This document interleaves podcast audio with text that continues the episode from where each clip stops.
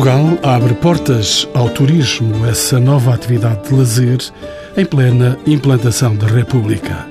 Mas há de ser o Estado Novo, quando se lançava o plano das comemorações centenárias da Fundação e Restauração da Nacionalidade em 1940, a dar os primeiros passos para a abertura das pousadas de Portugal. Salazar assinou nestes termos, em 1938, uma nota oficiosa com o propósito de estabelecer um certo número de pousadas em recantos provincianos onde a iniciativa privada não cuidou da necessidade de quem viaja e passeia. Construídas as primeiras pousadas em diversos pontos do país, algumas delas estão hoje abandonadas e destruídas. Surge depois dos anos 50 um novo ciclo, adaptando monumentos e mosteiros a pousadas. A partir de 1979, a Enatur toma o governo destes lugares de lazer. Em 2003, o Grupo Pestana assume até aos nossos dias a administração das pousadas de Portugal. São convidados deste programa João Carlos Santos, arquiteto especializado na área da arquitetura, integrada no restauro e recuperação do património, é subdiretor da Direção-Geral do Património Cultural. Alberto Marques foi vice-presidente do Instituto de Promoção Turística, é consultor e docente em cursos de pós-graduação em turismo. Luís Castanheira Lopes, com ligação às pousadas desde 1992, integrou também a área do turismo em diversos governos.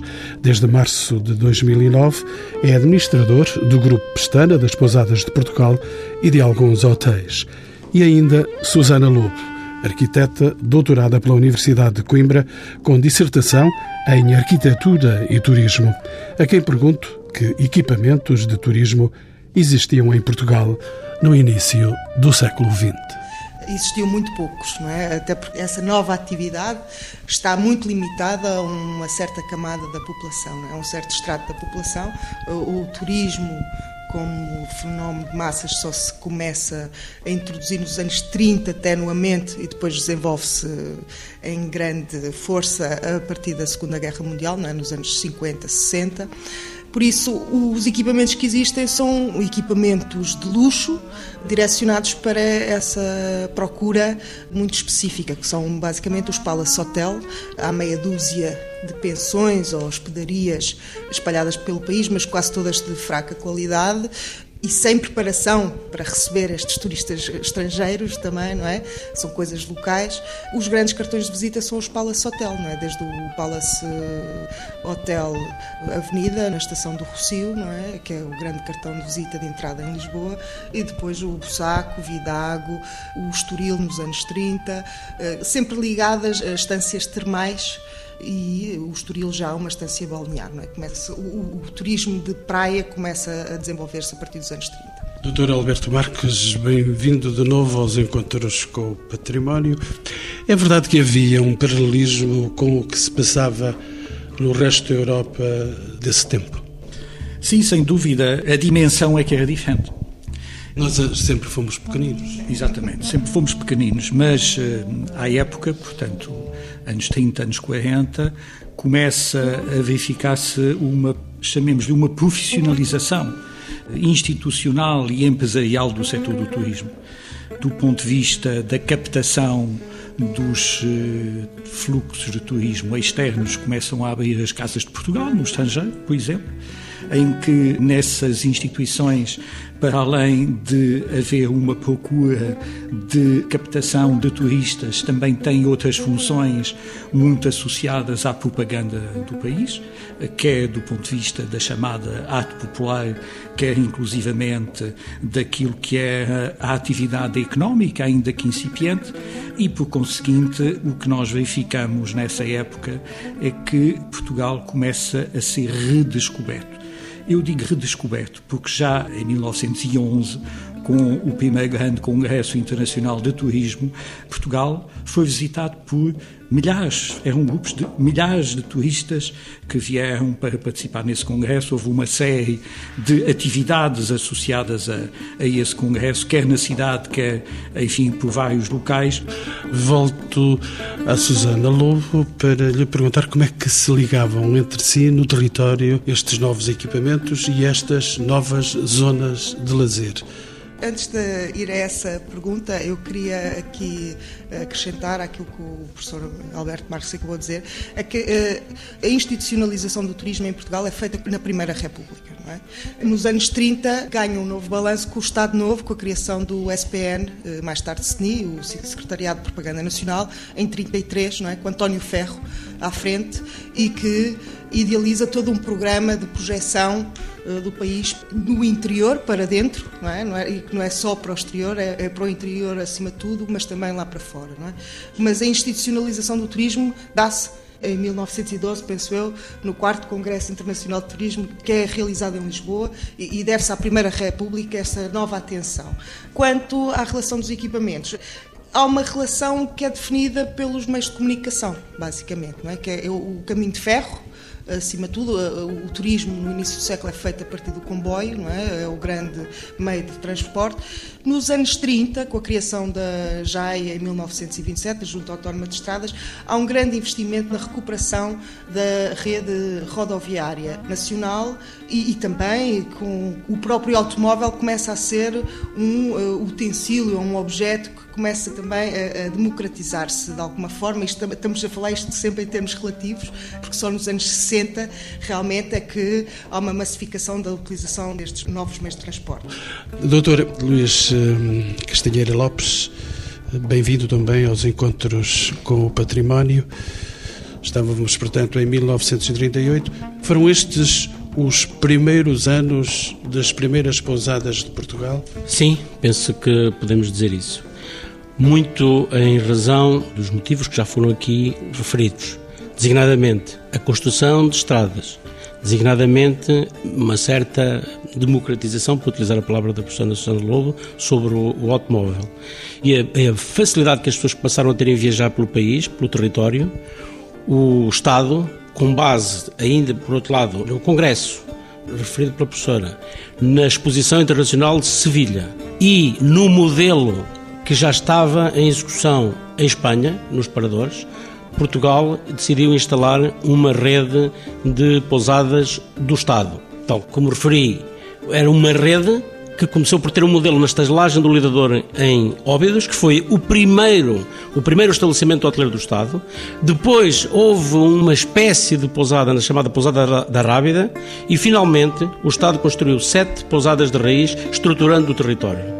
Não é por acaso, e é, é bem intencional, o facto da primeira pousada ser em Elvas, ou seja, fora do, do, litoral, como dizia a professora, a caminho de Espanha. Era a ligação internacional. Por outro lado, a segunda pousada é Porto Lisboa, em Águeda, a terceira pousada é instalada no Marão e depois temos outras saídas de Lisboa. Alfeizerão, São Martinho do Porto, Santiago, estas duas, enfim, próximas do mar, apesar de tudo, porque a lógica foi de estruturação do território. Depois, uma pousada em São Brás, no caminho para o Algarve, e finalmente a pousada na Serra da Estrela. São as sete pousadas tirando aquela experiência inicial da estalagem do Lidador, são as sete pousadas que levam o turismo onde não há turismo. São as sete pousadas que afirmaram o projeto e são as sete pousadas que ainda hoje nos dão orgulho de, pelo país fora, afirmarem a qualidade do turismo português. Susana Lobo, ia dizer? Agora já vou dizer duas coisas. Hoje em dia temos a tendência de fazer um paralelo entre as pousadas de Portugal e os paradores uh, espanhóis. Mas a verdade é que os paradores são criados em 1928, as pousadas são posteriores. E, desde o início, há a intenção de não colar este projeto ao modelo dos paradores espanhóis. As pousadas querem ser outra coisa Querem ser uh, edifícios de raiz e constituir-se como modelos para a construção de novos hotéis espalhados pelo país, modelos de hotelaria, não só em termos arquitetónicos, em termos de decoração, não é? Que não nos podemos esquecer que estas obras são obras de arte total, desde o mobiliário à decoração, a, a elementos escultóricos, elementos pictóricos, há todo um grande investimento até de educação pedagógico do Estado para o resto do país, para o resto dos investidores, investidores que, que pensassem eh, construir novas, novas estruturas. Só nos anos 50, em 1950, é que há um, um aproximar das pousadas ao projeto dos paradores com, e precisamente, a inauguração da pousada do Castelo de Óbidos, do Castelo em Óbidos, exatamente. Mas, até os anos 80, as pousadas, o motor principal e, a intervenção principal das pousadas é na construção de edifícios de raiz. E já que estamos a falar isso, eu estava a dizer que são estas primeiras pousadas são um grande orgulho neste momento das pousadas de Portugal. Eu, eu custa-me um bocadinho a acreditar nisso, porque dessas oito pousadas iniciais que, que contam com a pousada do Castelo, neste momento estão apenas duas a funcionar seis foram desativadas e, e, alienadas da rede de pousadas de Portugal. Isto para mim é inconcebível. Já estavam com certeza velhinhas. Eu posso, eu posso com certeza responder a isto. Eh, em primeiro lugar, gostava de dizer que eu não disse que as pousadas seguiram o modelo dos paradores. Se calhar eh, devemos fazer esta correção. Eu disse que, em razão do aparecimento de uma cadeia dos paradores em Espanha, portanto, e isso é indiscutível, peço desculpa, mas é assim.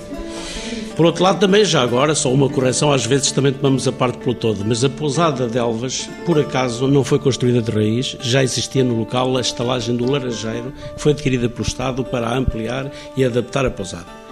Finalmente, gostava de dizer relativamente aos eh, projetos iniciais. Mais relevante do que a entidade que explora cada uma das pousadas é as pousadas existirem. E efetivamente, as pousadas estão pelo país todo, continuam a funcionar, seja como pousadas exploradas diretamente por nós, ou seja com as pousadas exploradas não diretamente por nós, mas elas estão no território e continuam no território a exercer as suas funções. Daquelas que disse, há várias delas e não são só duas que ainda estão em funcionamento. Introduzo no programa agora o Dr. João Carlos Santos. Ele é subdiretor da Direção-Geral do Património Cultural. Podemos dizer que a forma segue a função e estamos a utilizar termos da arquitetura. Eu queria distinguir aqui, antes de mais, duas eh, realidades, e que já foram também aqui eh, referidas, que é, por um lado, a construção de novas pousadas, e este programa todo da construção das pousadas assenta inicialmente, de facto, nesta construção de novos edifícios, e, por outro lado, na reabilitação de edifícios existentes, que com certeza teremos a oportunidade de falar nisso, é um bocadinho mais tardia do que esta fase inicial. E também dizer aqui que, relativamente ao modelo espanhol, é pena, com certeza, nessa altura não se começasse também, porque uma das virtudes, penso eu, que teria o modelo espanhol é que exatamente apostava na reabilitação de património já existente e também de paradores novos, paradores de estrada, eventualmente, etc, etc. Eu diria que relativamente, digamos, ao programa das pousadas, pois se são construções de raiz, obedecem a determinados programas e podem cumpri-los completamente, porque obviamente que os arquitetos estão aqui para responderem, e eu costumo dizer muito isso, muitas vezes culpam os arquitetos de muita coisa má que se faz, mas a maior parte das vezes cumprem programas que são fornecidos e com certeza que os programas das pousadas para as pousadas construídas de raiz, com certeza que foram cumpridos e com esta também componente que a Susana Lobo também já referiu, de serem edifícios singulares, edifícios exemplares na nossa arquitetura, ligados às regiões, às regiões onde eram inseridos, ao contexto da construção local. Depois temos as outras intervenções que são mais tardias, no caso da temos um caso nos anos 50, que é de óbvio, já foi referido, que é uma adaptação do Passo dos Alcaides a uma instalação de uma pousada e curiosamente é um aspecto que é interessante relevar que é aí na pousada de Óbidos, sendo uma das primeiras pousadas de adaptação a novos usos, curiosamente a pousada tem apenas nove quartos. Ou seja, é um caso singular e exemplar da adaptação de um programa a um edifício. O que mais tarde, e como poderemos depois ter a oportunidade de falar, provavelmente não vai acontecer. Ou seja, os programas que são mais tarde apresentados para alguns edifícios, os edifícios não comportam muitas vezes esses programas. E muitas vezes temos que fazer aquilo que é normal, que é fazer ampliações, construir corpos novos, adicionar corpos aos corpos já existentes. Luís Castanheira Lopes também ia dizer. Ia só complementar isto que está a dizer o Sr. Arquiteto, que é exatamente assim. Nós, nas últimas intervenções que fizemos, por exemplo, no Palácio do Freixo, no Porto, o edifício do Palácio é de tal modo relevante e importante em termos arquitetónicos que não teve nenhuma utilização hoteleira para lá de espaços comuns foi mantido nos exatos termos, tendo posto a parte de alojamento num corpo de uma antiga fábrica de moagens, para assim preservar totalmente a natureza e a relevância do palácio. Pois, para manter alguma ordem no território, Luís Castanheira Lopes, estamos então nos anos 50 e nessa ocasião chegam as pousadas históricas. Estamos a superar nos melhores ventos da história nessa ocasião? Mais uma vez, penso que sim. Estamos a continuar a levar o turismo a locais onde não há turismo, mas agora refuncionalizando alguns espaços e, por assim dizer, dando-lhes vida nova. Em alguns casos, se calhar, dando-lhes mesmo vida. Nós tivemos, não nos anos 50, mas conheço alguns casos concretos dos anos 90, em cujas intervenções eu participei, que eram monumentos em escombros, como por exemplo Santa Maria do Boro em Amares ou, ou o Castelo de Alcácer do Sal, o Castelo de Alvito, que eram locais inóspitos, em ruínas e que, entanto, foram reutilizados e onde hoje estão excelentes pousadas. Pois também nessa década de 50 houve essa intenção de refuncionalizar e dar nova vida a espaços na sequência de, dos quais viemos a ter pousadas em sítios maravilhosos como Castelo Palmela, Castelo de Setúbal, já falámos em já falámos em Évora, e depois, numa nova reconfiguração, a partir de 1980, em Vila Nova de Cerveira, com o Castelo de Dom Dinis, onde há já a primeira experiência de ampliação do espaço para poder ser dotado de qualificação hoteleira, porque se nós utilizássemos o espaço apenas com as características iniciais, ele não tinha capacidade para servir para a hotelaria e, portanto, para poder ser vivido. Essa foi a primeira experiência, uma experiência feliz. Depois tivemos eh, uma muito próxima, Santa Marinha da Costa, em Guimarães, um mosteiro igualmente fantástico. Já lá iremos. Doutor Alberto Marques, há momentos quis eh, entrar na conversa por deselegância minha, não o deixei entrar. Não, não, fez muito bem, porque eh, neste momento já tenho um campo mais vasto. Bom, eh, em primeiro lugar, eu gostava só de acrescentar o seguinte: nesse período que começa nos anos 50, começa-se a aproximar o momento em que eu próprio testemunhei algumas evoluções eh, do fenómeno das pousadas naquilo que designávamos o Palácio Foz, portanto, Secretaria de Estado do Turismo, à época. E uma grande diferença relativamente ao período anterior foi a questão da exploração. Aí começam a surgir também os concessionários. E o que é que visava a existência dos concessionários? Visava a criação de um ambiente, chamemos-lhe, de família. Era a Casa Portuguesa e eh, a Casa Portuguesa que recebia tradicionalmente os turistas. Enfim, isto é, podemos dizer que é uma ficção, mas foi entendido estrategicamente eh, na época que esse era o modelo, era o modelo mais interessante. Por outro lado, não nos podemos esquecer que a tutela das pousadas, como já aqui foi afirmado, era totalmente pública. Era o Estado que, eh, enfim, entregava a exploração a privados, mas todo o equipamento era público. Eu, inclusivamente, recordo-me de, a seguir ao 25 de Abril, regressar para o Palácio Foz pratos, copos, talheres que vinham, eh, por exemplo, das Berlengas, que entretanto tinha sido fechada. Portanto, estávamos a viver um momento, um momento de viagem. Com a criação de eh, novos modelos de pousada, como disse o Castanheira Lopes, aqui eh, começam a surgir algumas interrogações que se prolongam até os dias de hoje e que são estas. Qual o conceito da pousada? A pousada deverá ser um património com alojamento ou deverá ser um alojamento instalado em património? Segunda questão, que ainda não tem uma resposta, julgo eu, totalmente definitiva. E o papel da gastronomia? ou seja, a pousada de Elvas e as pousadas tradicionais e adóbitos, os tais seis quartos ou nove quartos, a questão que era discutida à época é que aquilo não eram estabelecimentos hoteleiros, eram restaurantes com camas. Eram essencialmente restaurantes com camas. Isto hoje em dia pode parecer muito bizarro e alguns dos meus amigos hoteleiros acham que a componente de gastronomia não é rentável. Mas eh, há grandes cadeias de referência internacionais, todos nós conhecemos o Relais Chateau, por exemplo, em que a componente da alta gastronomia é uma componente essencial da criação do conceito, portanto, do conceito da pousada. Entretanto, as pousadas vão instalar-se comodamente em mosteiros e em monumentos. Ser arquiteto foi um avanço, um retrocesso, essa saída para o interior, digamos, da própria edificação? Bom, eu antes de, gostava só, já agora, fazer aqui um comentário relativamente ao que disse o professor Alberto Marques. Eu não tenho dúvidas nenhumas que o património está, acima de tudo, nestes casos, e eu acho que deve ser o mais possível respeitado.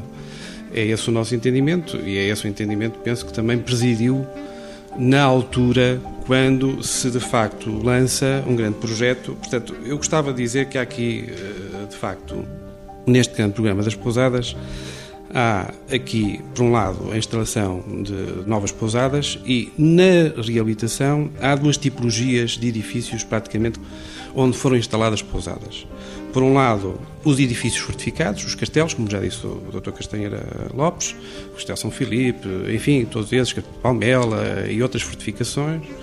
E, por outro lado, as estruturas conventuais, e que eh, até consideram um pouco mais tardia essa instalação nas estruturas conventuais. Por outro lado, temos aqui também, e também já foi referido aqui, um outro aspecto muito importante e que tem a ver com a reabilitação dos centros históricos, destes núcleos antigos, e que tem a ver, nomeadamente, com, por exemplo, uma intervenção feita na, na pousada de São Dinis, em Vila Nova de Cerveira, do, do, arquiteto, inicialmente Lixa Filgueiras, Alcino Soutinho e Rolando Toro. Eu aproveito aqui para fazer uma homenagem ao arquiteto Alcino Soutinho, recentemente falecido, e que participou em alguns projetos, não só neste, mas noutros projetos para a instalação de pousadas. E, portanto, basicamente, digamos, as tipologias de edifícios onde se instalaram as pousadas eh, eram este, este tipo de edifícios. De facto, temos aqui, depois dessa instalação em Vila Nova Cerveira, que de facto é exemplar porque se trata de uma pousada num centro histórico, portanto, num núcleo de um castelo medieval e, portanto, onde ocupa e há um respeito muito grande, digamos, por esse património, por essa pré-existência, que é a instalação da própria pousada, um modelo de pousada provavelmente até novo e bastante, digamos, eh, avançado, porque parte do pressuposto da ocupação de diversas pequenas unidades, as pequenas casas, que são ligadas e, portanto, o conjunto das casas é que forma a estrutura da pousada, que é muito curioso e muito interessante e que revitaliza, obviamente, este património, este património desta localidade. E depois temos um caso exemplar de uma intervenção que eu acho que marca efetivamente a reabilitação dos edifícios conventuais, que é Santa Maria da Costa. Em Guimarães? Em Guimarães, do, do arquiteto Fernando Tavra, e que, no fundo, serve quase de modelo e de exemplo, e de bom exemplo, obviamente, para todas as intervenções futuras que vêm a acontecer depois disso. E também Santa Maria de Boro, ali em Amares. Sim, mais tarde, eh, sim, eu, eu, não sei se posso já começar a falar sobre isto, mas quer dizer, inclusivamente também, tal como o, seu professor Alberto Marques, eu também estou intimamente ligado a alguns desses projetos, posso dizer que acompanhei esse eh, em particular, com o arquiteto Eduardo Souto Moura, mas antes disso eu gostava de regressar a um momento muito particular, que é um momento que muitas vezes não é referido, há imensos estudos sobre esta matéria, eh, e ainda bem, há imensas teses, há imensas, é, sei, creio que até, não sei se haverá já algum doutoramento sobre esta área das pousadas, que de facto é, é muito bom. Mas efetivamente, além da criação, portanto, da Inatur, que também é um aspecto relevante, portanto, a Inatur é criada em 1979, e depois do Plano Nacional das Pousadas, publicado 10 anos depois da criação da Inatur, em 1989, este momento, 1989, é um momento fulcral. Porquê? Porque a direção do então Instituto Português do Património Cultural, organismo que antecedeu este organismo onde eu agora trabalho, a Direção-Geral do Património Cultural, aliás com uma semelhança muito grande até no, no próprio nome, tinha um conjunto de edifícios, edifícios públicos, edifícios que lhe estavam afetos, para os quais não tinha programa e estavam a precisar de uso. Porque uma das questões fundamentais do património é quando o património não é usado, o património degrada-se. E então, fruto de uma ação de um, de um, presidente, e eu devo fazer aqui, creio que não é, é, é justa essa, essa homenagem também fazer aqui ao professor António Lamas, que era na altura presidente do, do, IPPC e que juntou um conjunto de arquitetos e elegeu um conjunto de edifícios para os quais começou a projetar um conjunto de unidades hoteleiras. Não eram ainda pousadas de Enatur. Bom, o que é que acontece? Acontece uma coisa muito simples e nesse caso estavam Santa Maria do Boro, estavam, enfim, imensos casos, creio que no Alentejo também, eh, salvo erro, o Crato também que estaria... veio mais tarde que veio um bocadinho mais tarde, mas digamos que isso começou a ser eh, estudado nessa altura pelo então IPPC, que rapidamente chegou à conclusão que não tinha vocação para gerir pousadas. Já foi aqui dito que antigamente o Estado fazia essa gestão ou entregava a gestão a privados.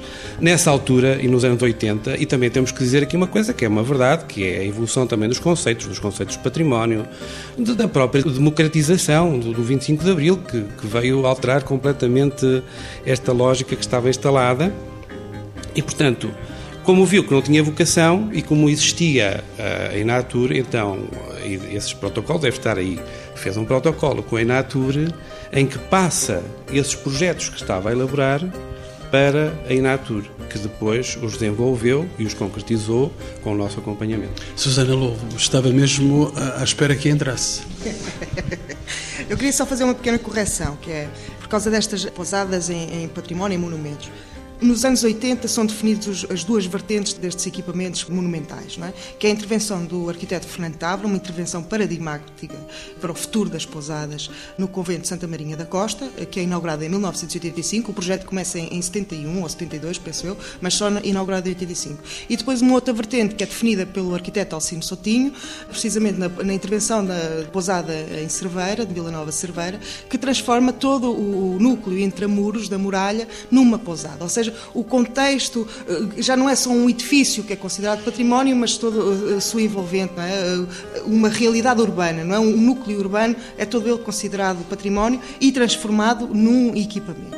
A pousada do arquiteto Fernando Távora vai dar origem às três grandes intervenções que são feitas nos anos 90, que é o Bor é a última, não é a primeira. A primeira é precisamente a pousada do Crato, a da Flor da Rosa, do arquiteto João Luís Carrilho da Graça, inaugurada em 95. Em 96, a pousada de Nossa Senhora da Assunção em Arraiolos, do arquiteto José Paulo dos Santos. E só em 97, a pousada de Santa Maria do Bordo, do arquiteto Eduardo Souto Moura.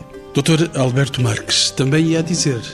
Ia só acrescentar o seguinte em relação a esta, a esta fase dos anos 90. Eh, há aí, de facto, uma situação que é discreta, mas que nem por isso deixa de ser fundamental, que é o papel da Secretaria de Estado do Turismo. Através do Secretário de Estado de então, o Dr. Alexandre Relvas, eh, que tem que ser aqui relevada, em que há uma negociação, há uma negociação intensíssima para que as verbas comunitárias possam ser aplicadas no investimento para a realização das pousadas. E esse plano dos anos 90, que de facto dá o grande arranque, ou o segundo grande arranque ao movimento das pousadas, só foi possível por este clique que foi encontrar dinheiro. Tecnicamente, o corpo da arquitetura já estava com os seus conceitos, enfim, definidos, cada autor com o seu modelo, mas faltava esta coisa tão banal, mas também tão necessária, que era a verba para concretizar esses projetos. Doutor Luís Castanheira Lopes. Primeira coisa, para nós, o património é essencial. A nossa intervenção no património ela é diferenciadora e por isso eh, os nossos projetistas ao longo das décadas têm sido da primeira linha da arquitetura portuguesa e eu queria aqui prestar homenagem aos excelentes arquitetos que ao longo de décadas riscaram as pousadas. Jacobete Rosa, Rogério de Azevedo, Eduardo Brito, Alcino Sotinho, Fernando Távora, Soto Moura, Zé Paulo dos Santos, Carrilho da Graça, David Sinclair, Gonçalo Birne, entre outros. Têm sido fantásticos a dar novos projetos à arquitetura portuguesa. E com esses novos projetos temos conseguido fazer excelentes intervenções no património, criando valor, criando riqueza, criando produto hoteleiro, salvaguardando o património, desenvolvendo o território. Esse era o primeiro ponto. Há, o segundo aspecto que vem atrás, que é a gastronomia. Há bocado falava-se a gastronomia. Eu gostava de dizer que essa é uma linha de força das pousadas desde 1942 e assim continua. Onde é que nós podemos medir isso? Podemos medir isso não apenas no volume que ela significa na nossa produção hoteleira, mas também no índice de satisfação dos nossos clientes, pautada pela qualidade e pela recolha. Recolha da genuinidade e da tipicidade local. Último aspecto que eu gostava de dizer relativamente aos anos 90. Nos anos 90 tivemos oito pousadas novas no âmbito da Natura. Mas já no ano 2000 tivemos mais Stoi, tivemos Angra, tivemos Tavira, mas já no âmbito do Grupo Estana, desde 2003, tivemos a Pousada do Porto, temos a Pousada de Viseu, tivemos a Pousada de Cascais e estamos neste momento a construir uma pousada no Terreiro do Passo. Ou seja, este investimento no património, este investimento na qualificação e no reposicionamento em alto índice de qualidade da nossa prestação hoteleira é uma marca que vem do início e que se mantém até agora. Susana Lobo, de acordo absolutamente absolutamente o contrário. Por isso é que eu quero intervir. Uh, e se calhar começo pela gastronomia, que é a parte mais fácil. Eu sou cliente das pousadas, eu apesar de ser, relativamente nova, sou cliente das pousadas há muitos anos, uh, através dos meus pais, e realmente a gastronomia era um ponto de excelência das pousadas de há alguns anos para cá, eu posso quase dizer de há 10 anos para cá, a gastronomia tem sido um dos pontos mais fracos das pousadas de Portugal. E posso dizê-lo como utente e como pessoa que utiliza com bastante frequência as pousadas de Portugal.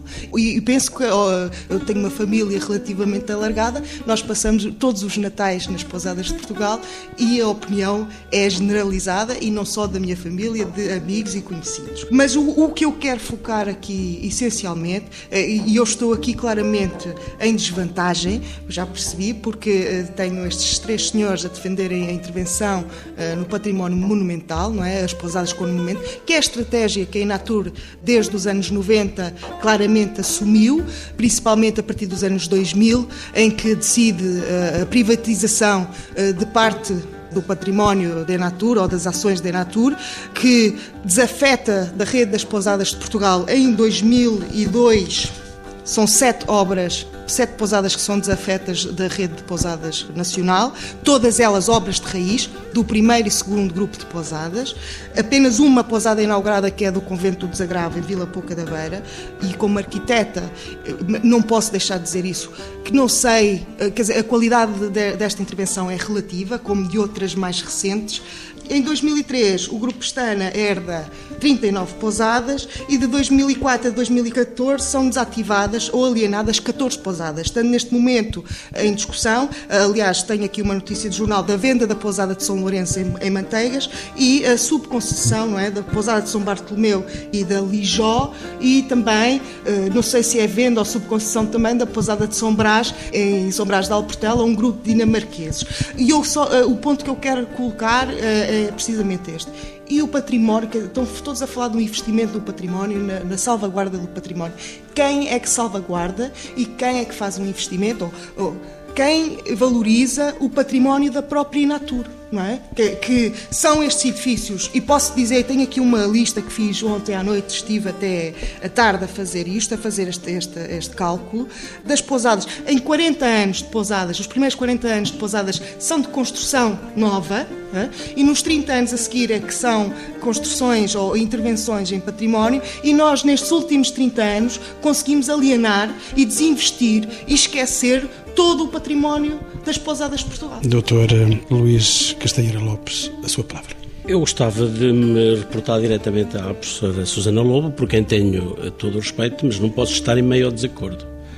Em primeiro lugar, quanto à questão da gastronomia, o que eu disse e mantenho é que a nossa aposta é não é só na gastronomia, é também na gastronomia, não há nenhum desinvestimento nessa matéria e aquilo que resulta da resposta dos nossos clientes, em geral, provavelmente, provavelmente não, seguramente não são 100%, mas em geral, mas com uma altíssima taxa de sucesso, é de aprovação da nossa gastronomia. Relativamente ao desinvestimento nas pousadas, eu lamento, Sra. Professora, que tenha referido que saíram 16 pousadas, mas tenha esquecido de dizer que entraram 10 e que tenha e que, e que não, não referiu, desculpe, isso não referiu.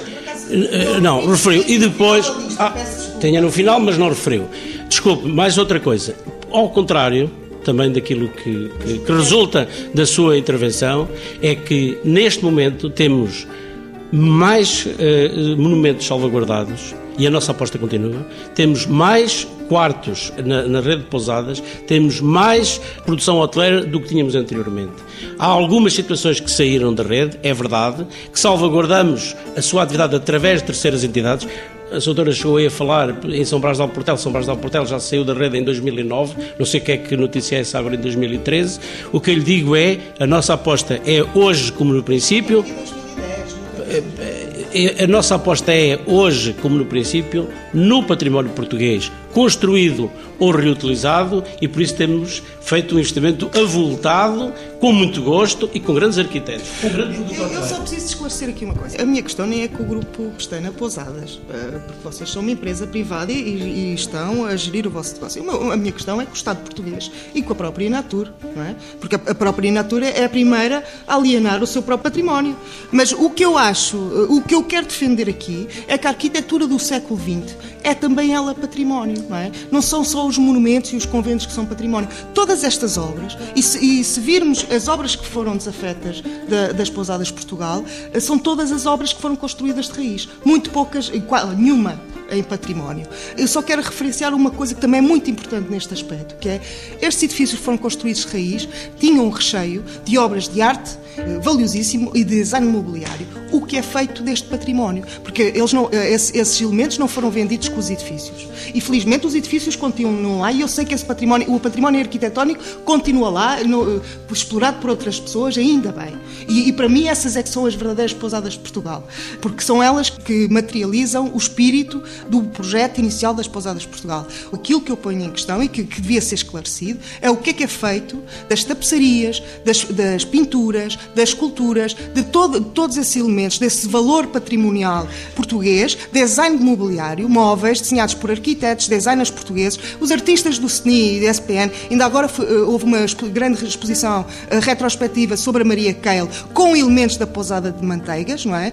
O que é feito, o que é que acontece a todo esse património móvel que está dentro destes equipamentos. Arquiteto João Carlos Santos, uma última palavra, estamos vertiginosamente a caminhar mesmo para o fim. Bom, eu eu gostava de dizer, antes de mais, que eu estou aqui e represento aqui uma parte desta questão, que é, e é tudo aquilo que tem a ver com o património classificado, não tanto com o património, o património do Estado ou tipo de património da, da empresa da, da, da Enatur, nem me revejo estando aqui a defender, como diz a, a Susana, a defender, conjuntamente com os, com os meus colegas, eh, homens que respeito e a defender e estar contra ela. Não é isso que se trata. Eh, obviamente que eu estou aqui a dar o meu contributo. Estou aqui a dar o meu contributo desta questão da, da, da, das pousadas e gostava de referir aqui uma coisa. É óbvio que todas estas intervenções são sempre controversas e lembro-me perfeitamente de, na altura, nos anos 80, dessa controvérsia se ter gerado, nomeadamente com algumas intervenções em Arraiolos, que foi aqui falado como um bom exemplo e que eu também considero, com o arquiteto José Paulo Santos, que é é meu amigo pessoal e, portanto, respeito imenso, e noutras intervenções, como no Carrilho da Graça, eh, etc. E, portanto, Todas estas intervenções, obviamente, são sempre objeto de alguma controvérsia, especialmente por aquele aspecto que, que, me colocava inicialmente, que tem a ver com o programa e com, digamos, o sacrifício de alguns destes edifícios em função do programa. E eu creio que isso se resume basicamente a isto. A partir de uma certa altura, e provavelmente, como disse o seu professor também, já Alberto Marcos, por causa da procura, porque isto não estamos a falar de coisas, estamos a falar de muitas coisas ao mesmo tempo, estamos a falar de uma procura, do turismo, etc por exemplo, a, Inatura, a partir de uma certa altura, eh, se inicialmente queriam 9 ou 10 quartos, que era o paradigma da altura, a partir de uma certa altura não queriam menos de 30 ou 40 quartos. e com uma série de outras infraestruturas que, obviamente, em edifícios como o Crato e até mesmo Arraiolos, e mesmo o Boro, porque o Boro também teve uma construção uh, nova, havia algum sacrifício. Mas isso é uma controvérsia que eu acho que é salutar e é boa. Eu acho que hoje, inquestionavelmente, ninguém põe em dúvida que se não tivéssemos feito essas intervenções, se não houvesse os apoios financeiros que o seu professor referiu, esses edifícios provavelmente estariam na ruína. E isso é que eu acho que foi benéfico. Tal como no início do século se ocuparam muitos edifícios, muitos espaços episcopais, com quartéis da GNR, que, apesar do sacrifício todo que tiveram nos próprios edifícios, foram fundamentais para a sua preservação. E é nesse sentido que eu queria deixar aqui a minha mensagem. Doutora Castanheira Lopes, uma palavra pequena para finalizar. Muito pequena, só e só para, sem polemizar, até porque respeito as posições filosóficas de cada um e com certeza a posição de princípio da professora Susana Lobo, mas não passa de uma opção de princípio. É? A sua professora acha que, bom, isso é outra coisa de depois eh, eh, aquela coisa comezinha de haver dinheiro para fazer ou não haver, ou não haver para fazer as intervenções que falava aqui o Dr. Alberto Marques. Quero dizer só uma coisa, porque ficou uma pergunta no ar e nada pior do que coisas mal resolvidas.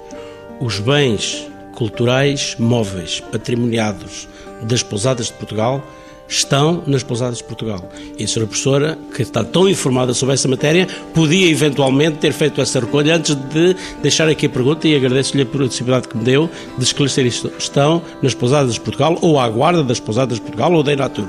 Arquiteto João Carlos Santos, uma palavra ainda mais pequenina? Mais pequenina, só para dizer o seguinte e acrescentar o seguinte. Esta questão que a Susana Lobo levanta é uma questão pertinente que tem a ver com o espólio e com o património da, daquilo que é a Natura ou as pousadas de Portugal.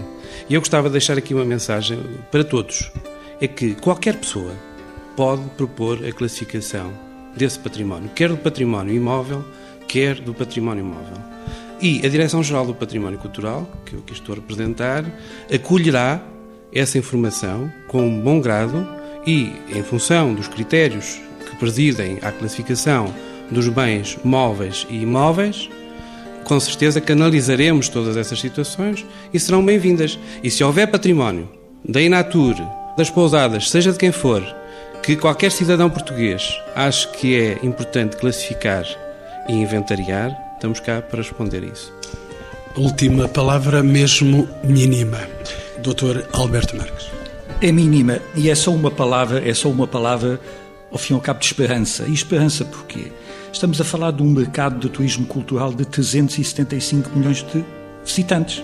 E, portanto, há espaço para todas as tipologias de alojamento, inclusive estas das pousadas, quaisquer que seja o modelo a, a, adotar. E, por outro lado, há um aspecto que também passou ao de leve nesta mesa, mas que eu gostaria de salientar aqui, é o papel social e o papel de geração de riqueza local, a criação de mercado local, que a existência de uma pousada tem nos locais onde elas se inserem. Finalmente, uma proposta para um próximo programa também se falar dos solares, porque é outra realidade que não é uma realidade que tem a ver com o Estado a intervir de uma forma ou de outra na criação de pousadas, mas é a recuperação, a adaptação e a criação, segundo a nossa linguagem, do novo produto turístico, que são os solares e os solares em Portugal.